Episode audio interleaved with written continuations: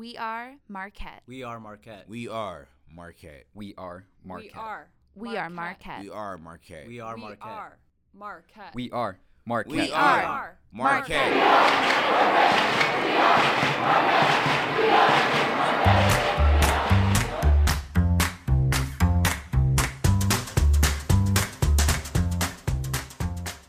I'm Tim Cigelske, and joining us today is Opus College of Engineering Dean Kris Ropella. Dr. Kris Ropella earned her bachelor's degree in biomedical engineering at Marquette and went on to earn her master's and doctorate at Northwestern University. She returned to Marquette and taught for more than 20 years in the classroom before becoming dean of the college. We talked about the challenges and opportunities of changing the face of engineering to include more women and underrepresented minorities, and why that's important to her. We also discussed changing the mindset of what she calls the obedient engineer to think more creatively about innovation in the engineering field. One of her priorities has been around getting engineering students and faculty to collaborate more with others outside their discipline, and she shares the results of collaboration from one of the college's hackathons. And now, here is my conversation with Dean Kris Ropella.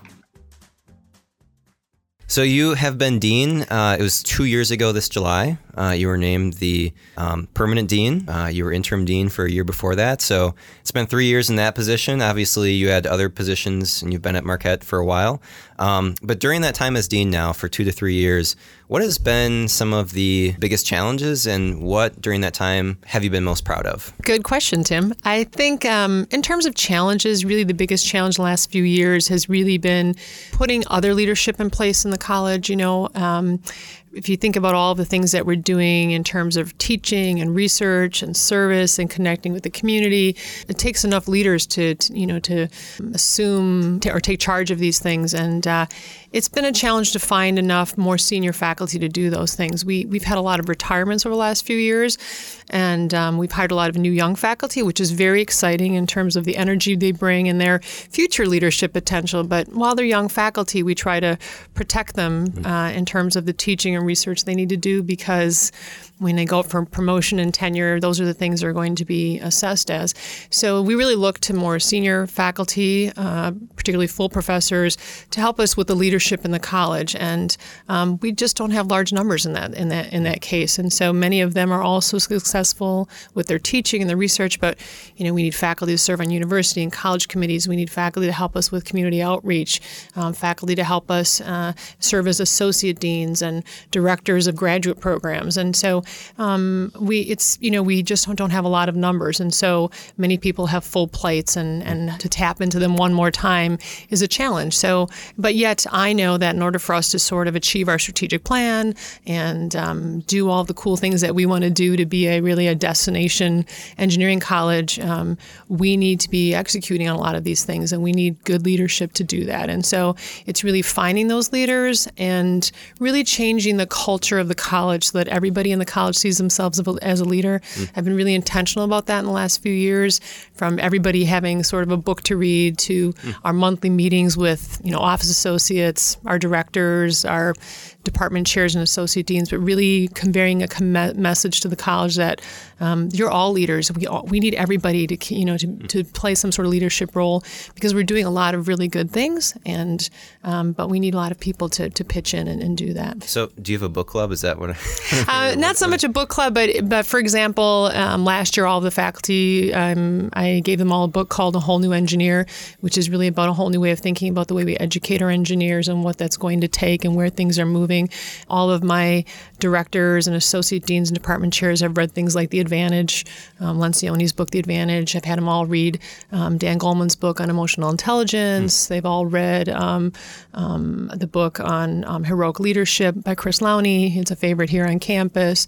Um, my office associates have read a book on um, called um, the TED Triangle, and it's about moving out of the what you call the um, I'm forgetting something triangle to innovation triangle. But anyways, it's really about how you respond to challenges and how do you respond to adversity, and when mm. things are happening, how do you move out of that triangle where you're either a victim or a rescuer or Oh, you know, sure. Yep. Right that, yeah. into you know you've heard about some of this into where you're more of a creator a coach and a you know a, a challenger kind of thing so everybody's having conversations Mm. about how we be better leaders and we're having a number of um, staff and faculty take things like the stress i mean the strengths test you know, our strengths assessment assessment in terms of where are your strengths and how does that um, affect your relationships with other people and your you know ability to contribute to you know teamwork and organizational um, practice. So really just developing a common vocabulary, uh, expectation culturally, um, also a culture where we are open and transparent and we pra- where we act with integrity.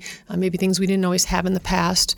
We learn how to have real adult conversations when it comes to you know conflict, and um, it's really about how do we have better relationships with people because in the end, our effectiveness, our ability to get things done, is dependent upon relationships. So that's really interesting. That kind of what I'm hearing is like there's all there's to have innovation, you have to do kind of the human side. You have to have the personal side. You have to think about the impact. You have to think about the person next to you, the person in front of you. That's an interesting way to think about all the things that we are want to do with the college.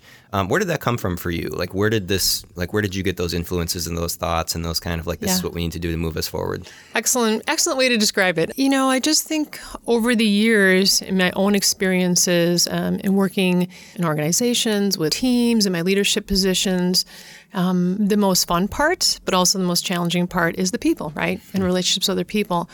And it is people that get things done. It is people that move us through change. It is people who innovate. So, how do we create environments in which we really draw the best out of people and help them to be their best and give them the resources they need and the and really the the authority they need or whatever it might be to um, be their most creative selves and to use their gifts to their potential. And but you have to work with others, right? I mean, we know we we don't live in isolation. We live with lots of other people, and and leadership is about moving people through change. And so I think I've learned a lot of it by everything from attending leadership workshops and training myself to really watching others and, and the way that they've been effective and watching people who I think are not so effective and made mistakes and what is it about those people. Um, I read a lot. I have sort of a hobby of reading about leadership books and but even more so, I think what's influenced me most is being in a Jesuit environment and really learning about Ignatius and what I call an Ignatian mindset, right? right, Which is really about being a servant leader and our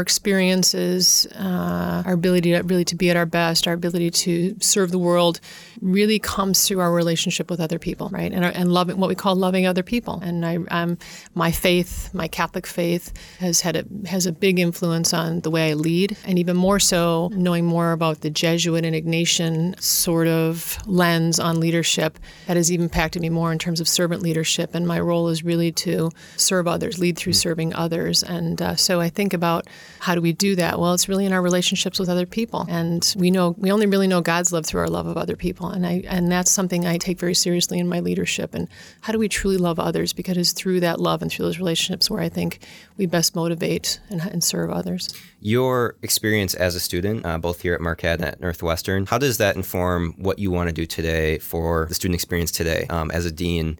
When you look at you know the class of 2021 that comes in, uh, the student of today, uh, what do you want for them that either you had as a student or that you didn't have that you wish that now they can get that you can help them? Um, when I first came back as a faculty member, one thing that I really wanted to do more of was help students put theory into practice. I thought when I was an undergraduate, I left and I had a whole lot of theory, but didn't really know how to put any of it into practice.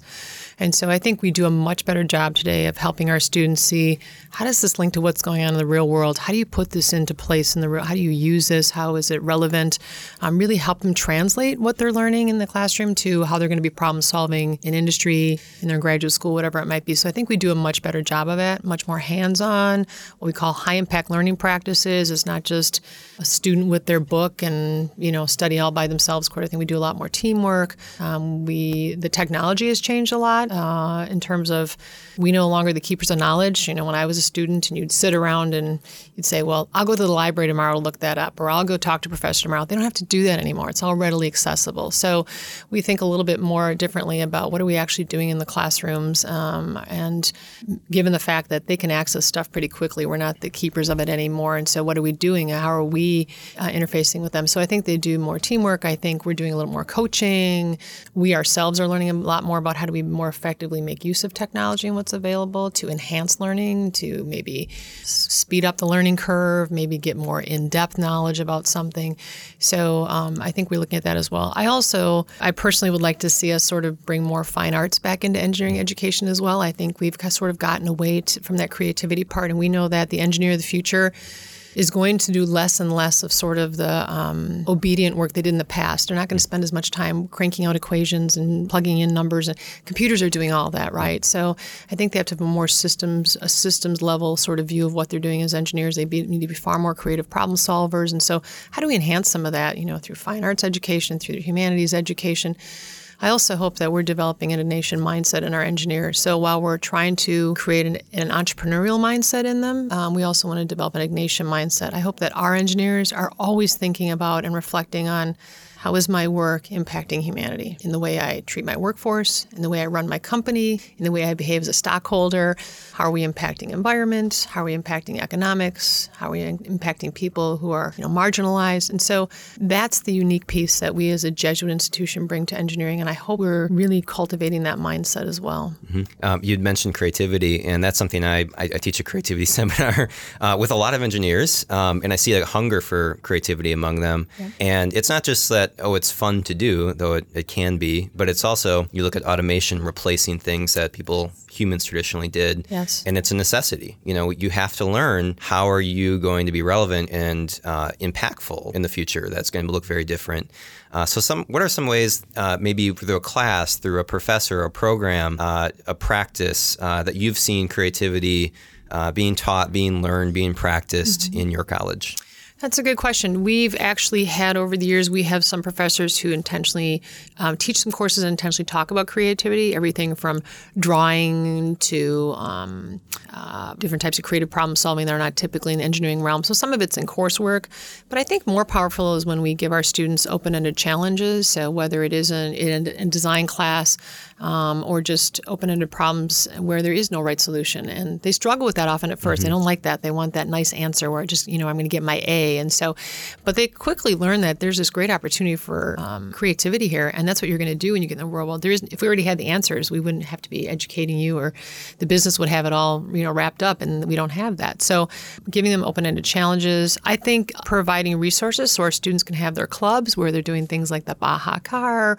or Aero Team is flying airplanes in competitions. They love all that. There's no there's no grade to it. There's no assignment. There's no faculty sort of limiting what they can do. They're f- sort of free reigns in that in that space, and so they tend to be very creative there and do things that we never thought about. Many of our students are in music. We have a lot of students in choir and band and orchestra. I'm a big believer in music and music and engineering, and people don't often see that side, but most of our engineers do have some good musical background, and mm-hmm. I think everything from playing music to doing dance to playing instruments.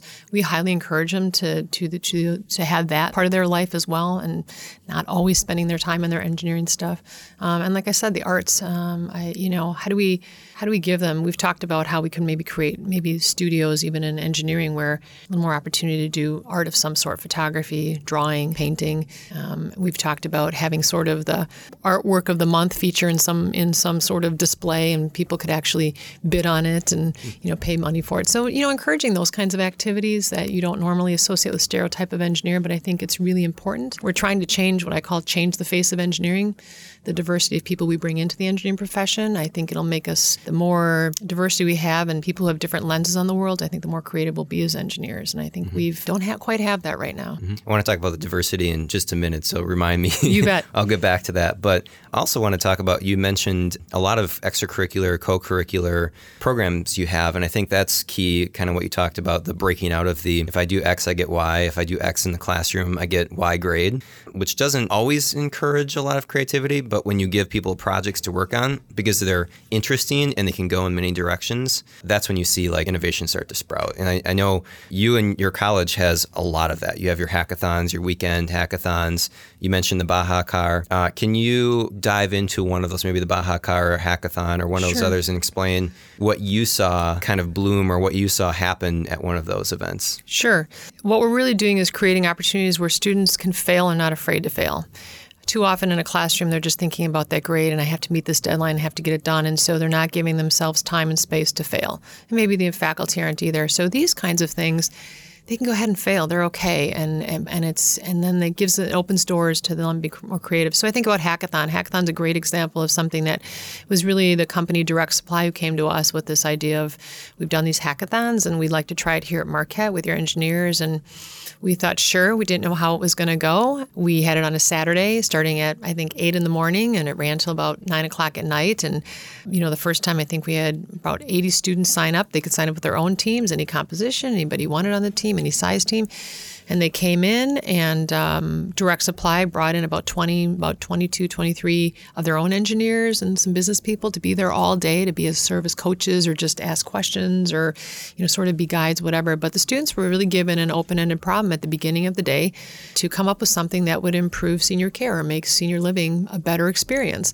And they just kind of went off you know and, and we provided lots of food and drink and some entertainment for the day. And, and direct supply had door prizes and they had prizes at the end and at the end of the day they present sort of their you know their business plan and pitch their idea, and then we have judges from both industry and academia who sort of pick some winning teams, and the winning team might win two thousand dollars, second place thousand dollars, and money speaks. I mean, it's amazing when you have these kinds of prizes. All of a sudden, you've got these students showing up a Saturday morning at 8 mm-hmm. o'clock, and they worked all day long diligently in a way that I never see them work on classwork. I mean, it's just amazing, right? Because this is something they kind of own themselves, and they brought themselves as their own team, and it's just a great experience. So we've done it now for three years, and then last year, some things changed in terms of um, we had w- well over 100 students, and now we had students from the business college and students from nursing and students from health sciences. So we um, were getting students from across disciplines, mm and I think that was a real benefit. And at the end of the night, what you saw is some of the teams who had the best presentations had the business students with mm the engineering students and had you know that perspective brought into it as well. So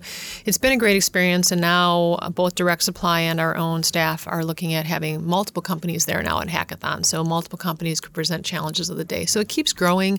And it's just uh, just kind of the work ethic you see and the creativity and the excitement around something like that has been a great experience. And I didn't know that there was other disciplines brought into it already. So that's, I mean, I think that brings whole different thinking. And yeah. so you said presentations were different when they mm-hmm. had engineering and business students. Oh, very cool. So I think that um, lends itself to something I personally would like to see a lot more of is how do we do more to sort of bring down those walls between colleges and disciplines so that our students have the opportunity to work together truly on multidisciplinary teams? I mean, at, there was a point in time when we, you know, multidisciplinary means mechanical engineers worked with electrical engineers and biomeds. Okay, that, that's where we started. But, yeah. you know, the real world's a little different like that than that. So, you know, that's why I'm very excited about some of the stuff we're doing at the College of Business. Um, we're talking about bridge to business programs. How do we give our engineers greater business acumen? How do business students learn more about technology and what's happening there because you know sort of those lines between business and engineering education are going to blur i think you know as because of automation because of things that are being done in an automated fashion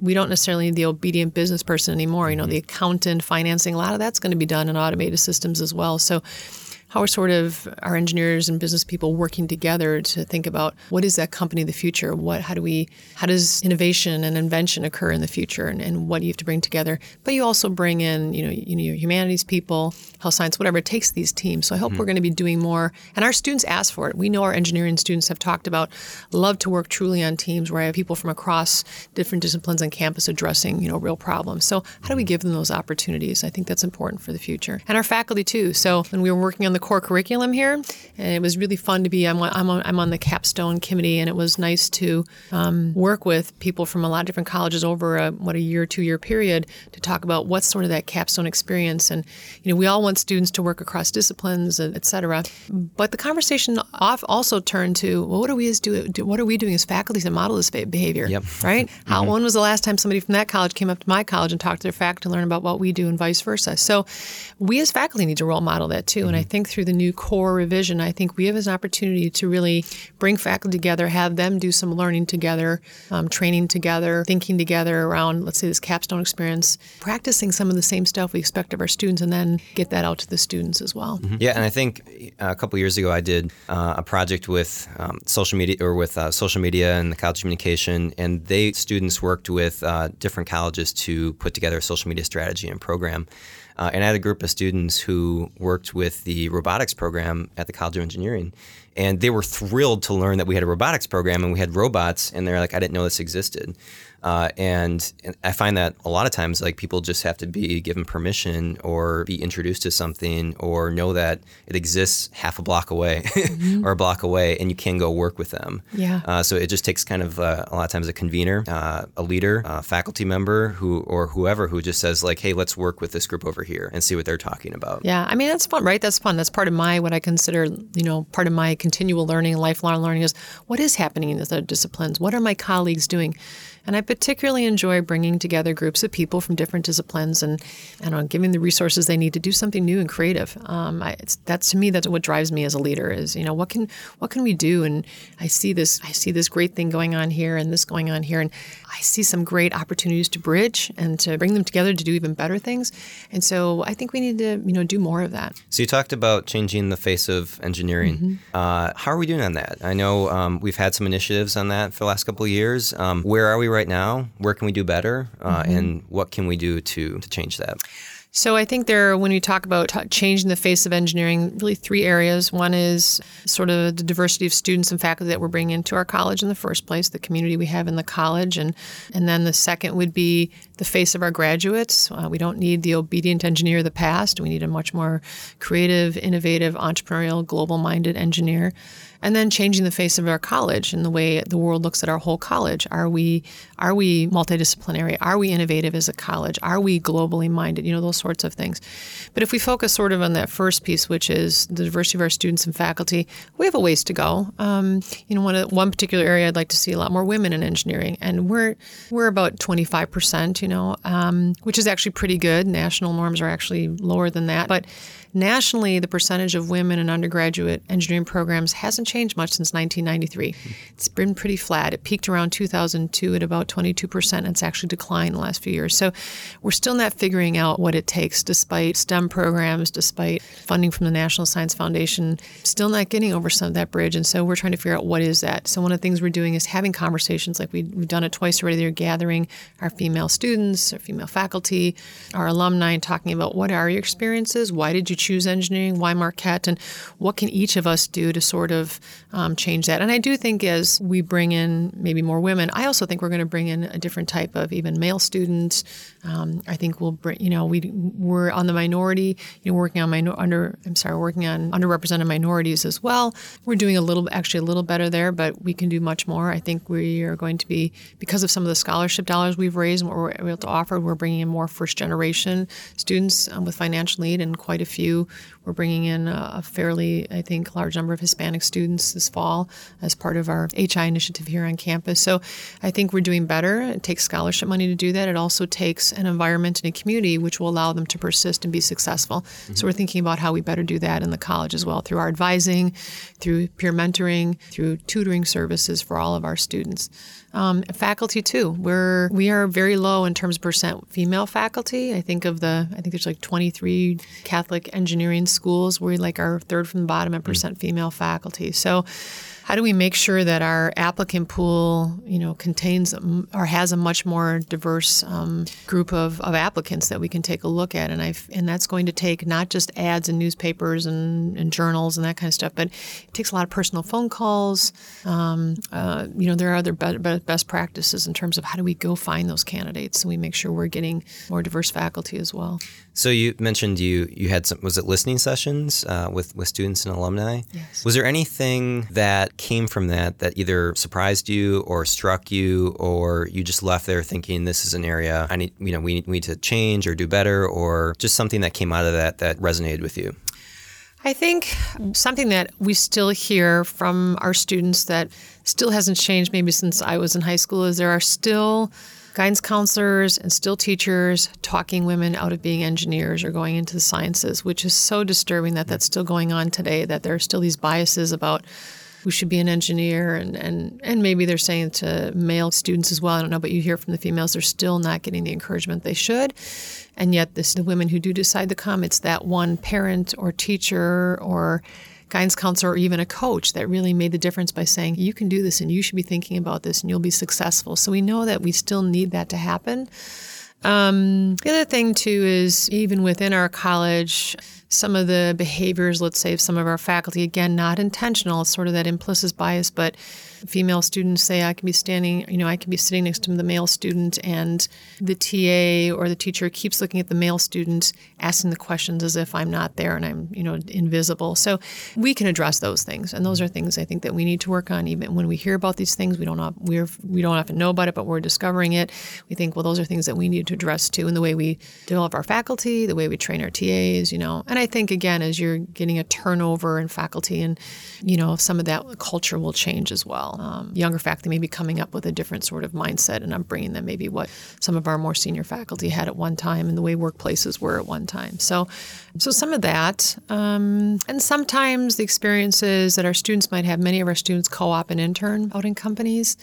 And it's still a little disturbing to hear that some of them are experiencing some of the sexist or even racist comments in their work environments or co op and intern environments as well. Uh, it's still going on. Mm-hmm. And so, and companies, I think, are aware of that, or at least we have conversations with the companies about this. And um, what do we do to change that culture in that environment? Mm-hmm. So, those are big questions, big challenges. Where do you go from there? I mean, it's not something that you solve in a day.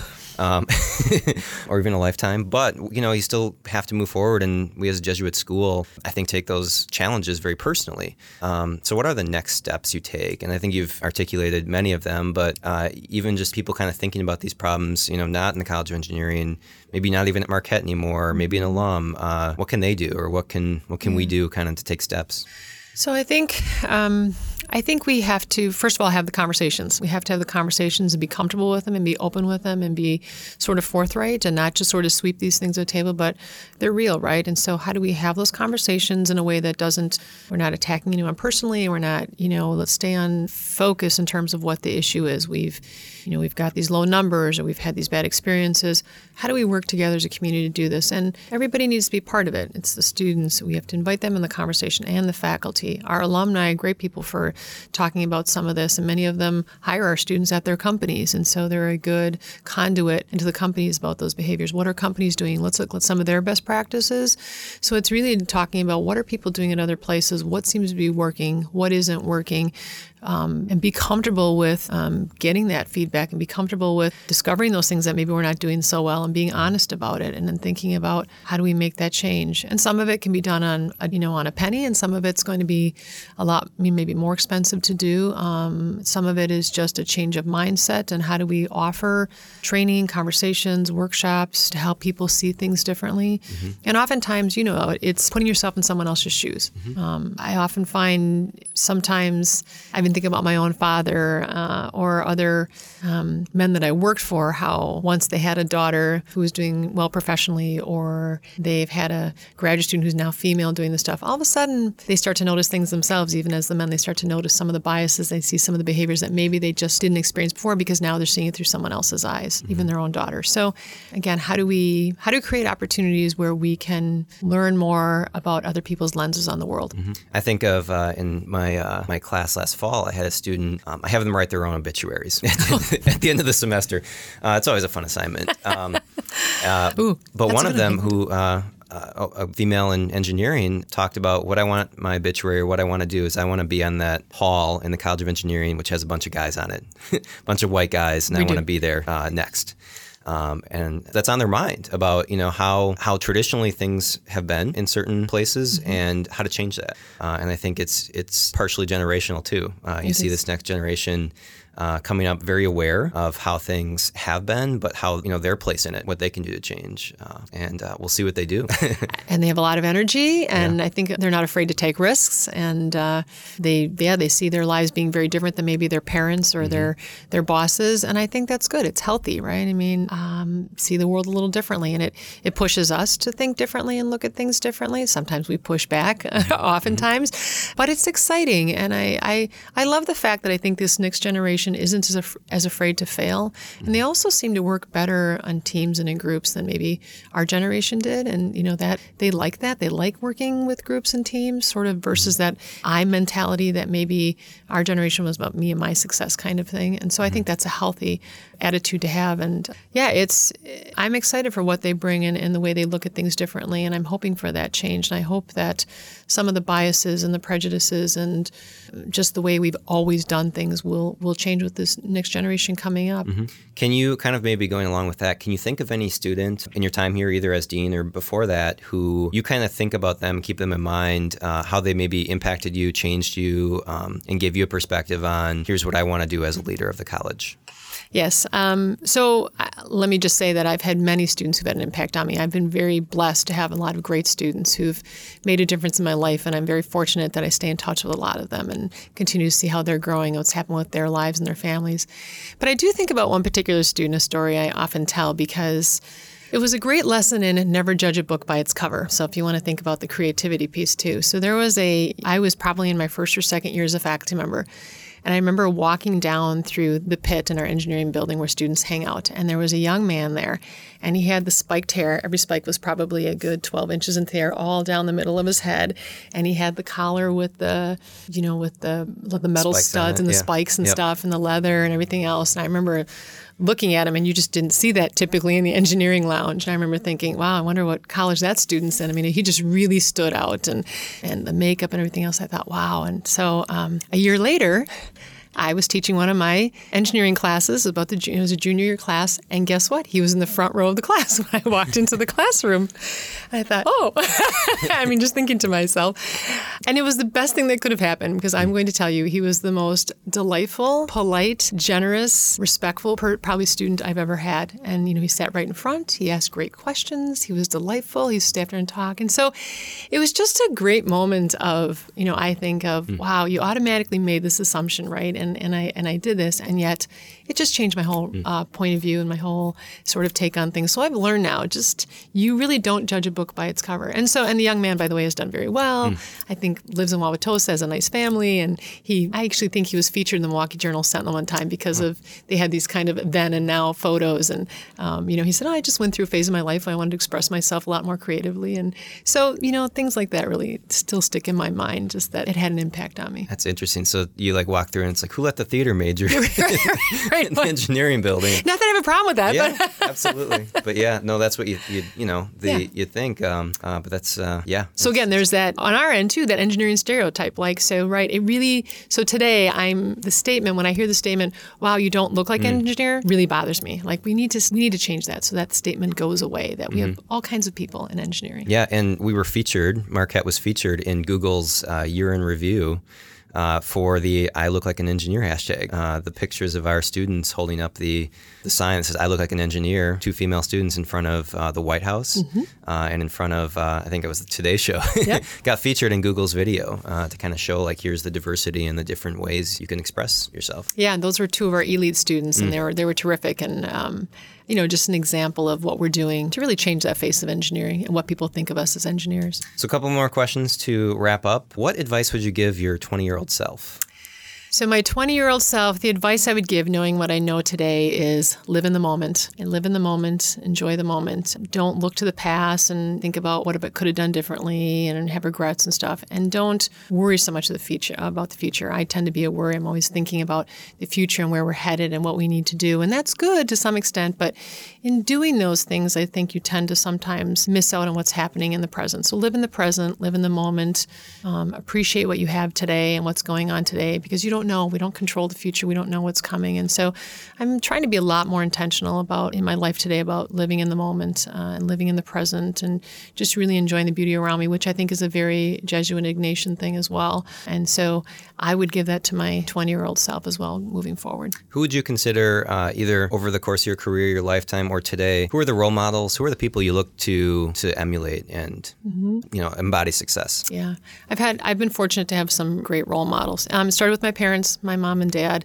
My father was actually a scientist and a professor, so both of them I really respected them for. They taught us humility, they taught us honesty and integrity. Um, and what I enjoyed most my, about my parents is they befriended everybody. It didn't matter, matter what their education level was or what their edu- uh, economic status was my parents were really treated everybody with respect. So I really looked to them from in the sense of my relationships with other people. I think a lot came from my parents. I had great role models, I think, and teachers along the way, particularly a lot of my math and science professors, and just the way they taught, the way they related to students, the way they um, talked about you know the topics and materials. I've emulated a lot of that in my own teaching and stuff. Um, and but today I would say I know this may sound a little different, but I think my role model is really the way Jesus lived his life. I think a lot about it influences me as a leader and my relationships with others and what I'm being called to do. Um, really, in the way Jesus led his life, and the way he lived with others, and the way he respected others, uh, and you know he spent his time maybe with the sinners and the outcasts and the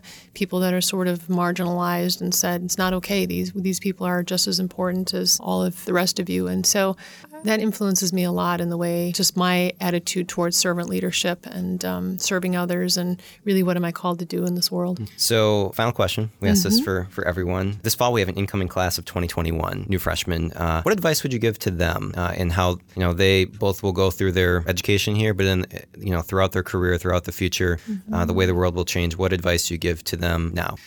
So, something that's very important to me, I would say to them, live with integrity. I think um, integrity is really foundational to everything else in their life, and the way people will look at them, and the trust that other people will have with them, um, in making the right decisions, and being able to live with themselves, um, and being able to um, impact people in the right way. I always say to my students, integrity is everything. Um, live with integrity, and it's really the only thing you have that sort of defines who you are and, and how other people will look at you. So I emphasize that a lot with them, and it's really important to me, and it's important to the way I think we we practice as a college and as an organization. Um, and I, and so that's that would be the piece of advice I'd give them. That's great. All right, that's all I have. Uh, anything else you want to ask? or Anything else? Lexi? Awesome, great. Well, thank you. Well, thanks for doing this. Um, the thing you, you mentioned about integrity, um, that sticks with me from one an editor I had years ago uh, who talked at the at the State Journal, who said that's really we all, all we have in this business. You know, like we're, we're a news business, but really the only reason we exist is people trust us. If they don't trust us, we're done. It's not about the newsprint. It's not about the photos. It's not about the words. It's about like the trust. And It is. you know, can you can you believe this person? Do they have integrity? And in all of our, our leadership programs, when we talk about relationships with others, it all starts with trust. If you don't trust a person, it impacts the way you relate to them, the way you talk to them, the way you think about them. And I, and I say to my freshmen every year when I get in there, I said, Your integrity is all you have. And as I say to them, right now, I trust you all 100%. I have no reason not to. I don't mm-hmm. know you. I trust you 100%. You start here. As soon as you cheat on an assignment, you, you know, you do something like that, it drops. And I said, And then you're going to have to work to gain it back. And I said, And no matter what you do, it'll never go back to 100%. I will always know and I always think a little bit about can I completely trust you? And that's one of the example I'll try to give to them right in the beginning is don't it's not worth it. It's mm-hmm. never worth cheating. Do your own work. You're still better getting a 50% on the assignment than a 0%. And you're going to need recommendations someday. You're going to need other people to comment on you. And so integrity is I just I don't know, it's at the heart of all that, I mm-hmm. think, right? And so that's you're right in your business too. It's all about trust. Mm-hmm. Yeah, well, great. Awesome.